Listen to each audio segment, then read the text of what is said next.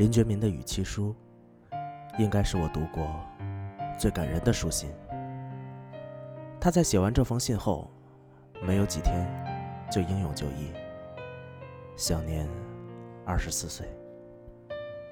而他的妻子陈意映，强忍痛苦，早产为他诞下一子。一年后，郁郁而终，享年二十二岁。从此天下喧嚣吵嚷，却再无林觉民、陈意映。为了能让大多数人都听懂，我把这一篇半文言文的书信做了一个简单的翻译。就让这一封绝笔信来带你走进他们的故事。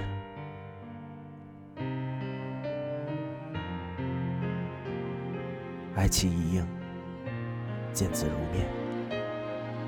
这是你我二人的诀别信。当我写这封信的时候，我尚为人间一凡人；而你读此信时，我已化作阴间一孤魂。怀着这样的心情，开始写信，眼泪混在笔墨中一同落下。极度想要搁笔罢写，但又怕你不了解我的苦衷，说我狠心弃你而去，说我不懂你的心意，所以还是强忍着悲痛，为你写下这些话。我爱你至深，也因为爱你。是我连赴死都充满了勇气。自从遇到你，常愿天下有情人终成眷属。然而遍地星云，满街狼犬，称心如意者又能有几家？就像江州司马听闻琵琶女而泪湿青衫，我也无法像古来圣贤那样超然忘情。古语说：“仁者。”是老吾老以及人之老，幼吾幼以及人之幼。我将爱你之心推己及人，力图帮助天下人爱其所爱，所以才敢死在你之前。你若能体谅我这种心情，哭完之后也应心系天下人。你想牺牲我们一生的幸福？换取天下人一生的幸福，是一件多么值得高兴的事啊！你不要再那么悲伤了。你还记得吗？四五年前的一晚，我跟你说，与其让我先死，我更希望你在我之前走。你当时听了很生气，我还跟你解释了好久，最后你无话可说。我的意思是，你身体瘦弱，并不能经受失去我的悲痛。若是我先死，留你憔悴，是万万不忍心的。还不如让我去承担这种痛苦。唉，可谁能想到，如今真要你经历这样的事情，我是真的真的不能忘记你。想家了，在后街入门穿廊，过前后厅，转三四个弯儿，有一小厅，厅旁有一间小屋，就是我们的家。新婚三四个月，大概冬月十五前后，那晚窗外疏梅筛落月影，我与你并肩携手，低声私语。无话不谈，无情不诉。如今想起此景，只是空余泪痕。又想起六七年前，我逃家复归后，你哭着跟我说：“你今后要去哪儿，务必告诉我，我必与你相随。”我当时是答应了你的。在十几天前回家的时候。我也本打算告诉你此行的目的，但一见到你，我又难以开口。你是有孕之身，哪能承受这样的事儿？我也只能把痛处憋在心里，故而才天天买醉。现在你懂了吗？我是愿意与你相守以死的。然而今天的局势看来，天灾可以死，盗贼可以死，瓜分之日可以死，监官污吏虐民可以死。这些情况都可以让人死去。真到那时，让我眼睁睁地看着你死去，或者你眼睁睁地看着我死去，我能做到吗？你又能做到吗？即使不死，离散不相见，徒使两地双眼望穿，尸骨化石。试问古往今来，何时又曾见过破镜重圆？这么算来。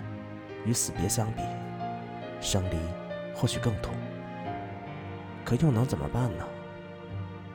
你我今天虽然健在，可天下不应因死而死，不愿离而离的人不计其数。像你我这样钟情的人，能忍心吗？所以，我才敢不顾你而率先赴死。今天，家国大事成败与否？自有其他志同道合者继续奋斗，我死而无憾了。想来我们的孩子已经五岁，转眼成人。希望你能好好抚养他，愿他像我。而你腹中的孩子，我猜是女儿，一定像你。但如果又是男孩，请让他以父志为己志。以父亲为骄傲，那样，等我死后，世上还留着一个小林觉民了，实在是不幸中的大幸。之后我们一家可能会很贫困了，但没关系，贫无所苦，清静度日而已。该说的都说的差不多了，如果九泉之下，我远远的听到你的哭声。也会以哭声回应。我素来不信世间有鬼，但如今却打心底希望真有。人们有说心电感应，我也盼望确有其事。等我去了，我的灵魂还能久久陪伴在你身旁，你也不必太过悲伤。我从未跟你说过我的平生志向，这是我的不对。可据实已告，又怕你日夜为我担忧。我为国牺牲，百死不辞，而令你担忧，万万于心不忍。你知道吗？我爱你至极，唯恐替你考虑不周。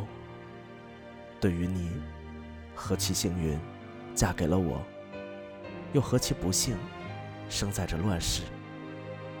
对于我，何其幸运，娶了你。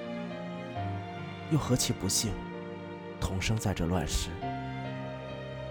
可到底没办法，我终究不忍独善其身，为国捐躯，才造成了今天你我的生死离别。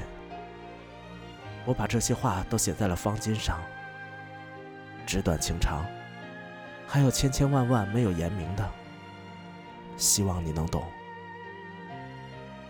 如今，我既无法与你相见。你也难以与我割舍，大概我们只能在梦里重逢了。我再也写不下去了，太痛苦。辛未三月二十六日深夜四更，绝民亲笔。家中长辈通晓文字，如有不解处，向其请教。唯愿你能尽懂我，就足够了。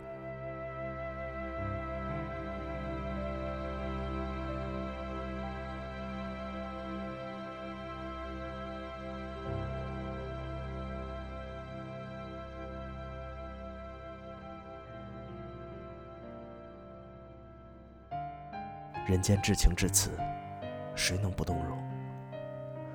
我本不信来生，但此刻也希望真的有来生，让不因死而死，不愿离而离的先辈，也能见到这清明盛世，锦绣山河，那该有多好？